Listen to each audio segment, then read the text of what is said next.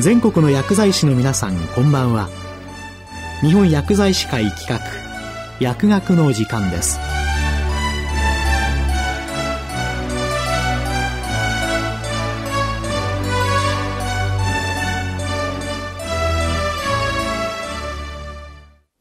今日は日薬アワー薬局における新型コロナウイルス感染症対策について日本薬剤師会副会長、田尻康則さんにお話しいただきます。今回は、薬局における新型コロナ感染症対策と題してお話しさせていただきます。まず今まで日本薬剤師会が取り組んだ新型コロナ感染症の振り返りをしてみたいと思います。ご承知の通り、今年年明けから中国武漢で新型コロナウイルスの人と人の間の感染が確認され、国内では1月15日に武漢からの帰国者の感染が確認されました。その後、日本政府は2月3日、横浜港に入港したクルーズ船ダイヤモンドプリンセスに対し、その乗客の下船を許可せず、乗員乗客の健康診断が検疫官により行われました。症状のある人、及びその濃厚接触者から新型コロナウイルスの検査実施のために、咽頭拭い液が、採取され、2月5日に検査結果により、COVID-19 陽性者が確認されました。そのためクルーズ船に対して同日午前7時より14日間の検疫が開始されました。この時点でクルーズ船には乗客2666人、乗員1045人、合計で3711人が乗船していました。2月7日に厚生労働省から日本薬剤師会へダイヤモンドプリンセス号に乗船されている方々の服用薬不足などの対応に協力依頼があり、横浜検疫所にて、また10日からはクルーズ船が停泊している脇のターミナル施設内に移動し、卸さんから運び込まれる医薬品を患者ごとに仕分けする作業を実施しました。その際、乗客、乗員からの使用薬剤を自己申告していただいたのですが、記憶が不明確、かつ外国人に至っては国内未承認薬や国内の規格と異なる薬剤も多く大変な苦労があったと聞いています。ご協力いただいた神奈川県薬剤師会と東京都薬剤師会には大変感謝しています。その後、和光市内の宿舎に移動された一部の乗客の服用薬の不足や追加処方に対応するため、東京都練馬区薬剤師会が調整した宿舎の近隣の薬局にて調剤対応を行いました。なお、2月27日、和光市内の宿舎に移動した一部の乗員へも乗客と同様の対応を行いました。その間、日本薬剤師会では、1月24日、新型コロナウイルス感染症対策に関する一般の方、薬剤師の方向けの情報を掲載。1月29日、日本薬剤師会、日本チェーンドラッグストア協会、日本保険薬協会の3団体連名で、全国の薬局ドラッグストアの方々に対して薬局やドラッグストアに来訪される方へ、手洗い、咳エチケットなどの励行周知を要請しました。2月6日、日本薬剤師会新型コロナウイルス感染症対策本部を設置しました。2月20日には日本薬剤師会、日本保険薬局協会及び日本チェーンドラッグストア協会の共同記者会見にて、3団体共同ステートメントを発表し周知しました。2月28日には厚生労働省から示された新型コロナウイルス感染症患者の増加に際しての電話や情報通信機器を用いた診療や処方箋の取り扱いを都道府県薬剤師会に周知。同日、新型コロナウイルス感染症の発生を踏まえ、薬局の新型インフルエンザ等発生時における業務継続計画を一部改定し、都道府県薬剤師会及び本会ホームページで周知いたしました。その後、感染者が増加したため、軽症者は入院治療から施設宿泊治療、もしくは自宅での治療に切り替えられました。このフェーズで外来処方箋発行の可能性が発生し、開局薬剤師はじめ薬局の従業者も感染のリスクを負うことになりました。当然、市中の一般診療所における治療が開始される可能性が発生することとなります。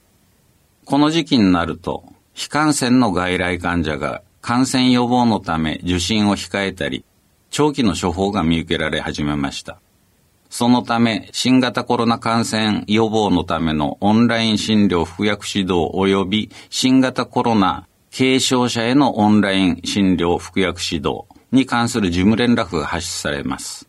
この事務連絡を0410通知と呼んでいますが、0410事務連絡では、初診から非感染の外来患者を含め、電話や情報通信機器を用いた診療が可能になり、発行された処方箋は患者の同意のもと、当該医療機関から直接患者の希望する薬局に、ファックスなどによって処方箋情報を送付することになります。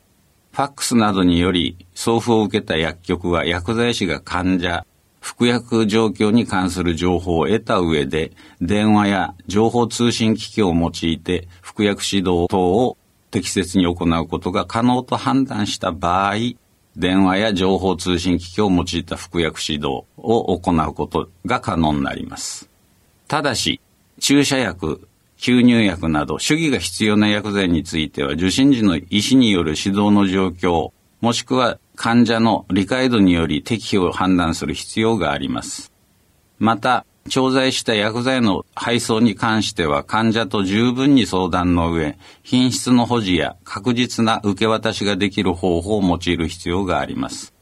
また、発送後に確実に患者の手元に届いたかの確認も求められます。当然、品質の保持に特別な注意を要する薬剤や、早急に授与する必要のある薬剤については、薬局の従業者が届ける、もしくは患者、または家族に来局を求める、など工夫が必要です。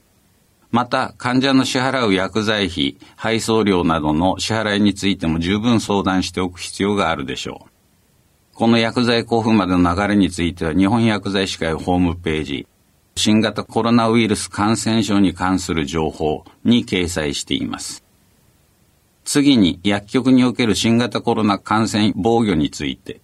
今述べた電話や情報通信機器を用いた服薬指導などの具体的な取り扱いや薬局で必要なマスク、消毒液の確保などは当然のことではありますが、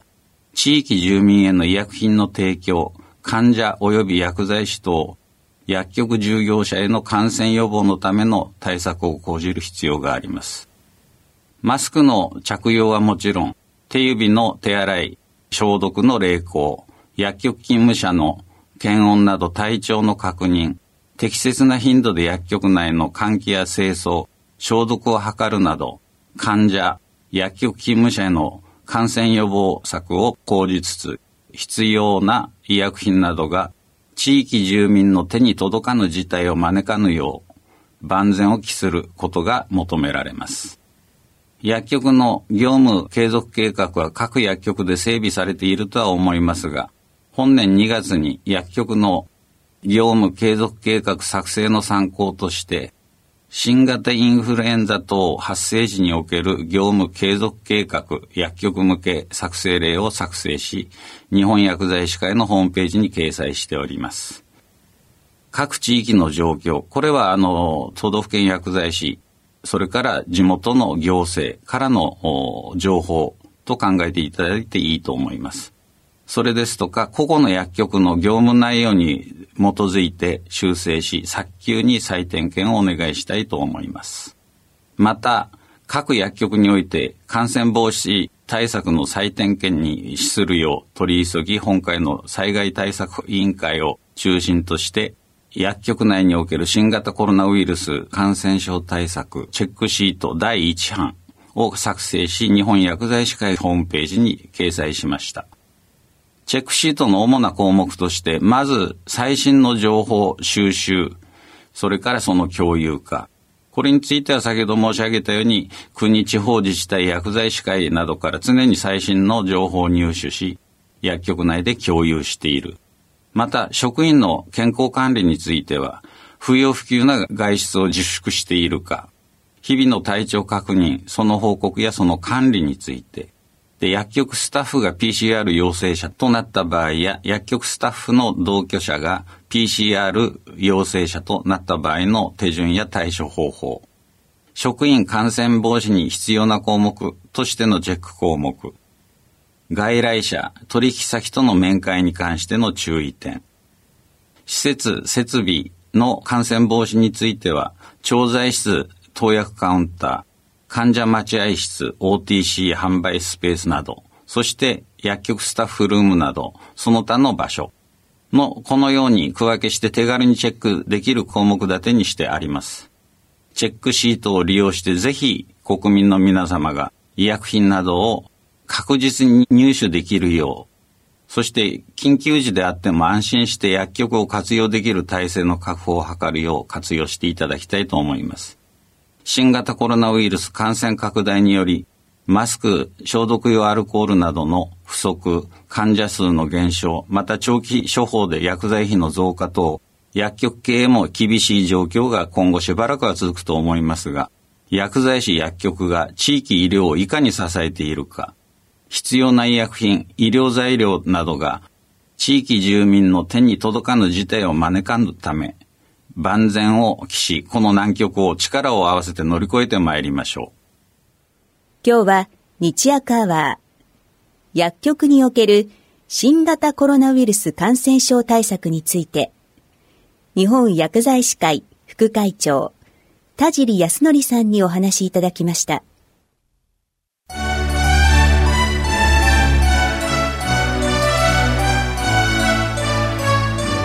日本薬剤師会企画。薬学の時間を終わります。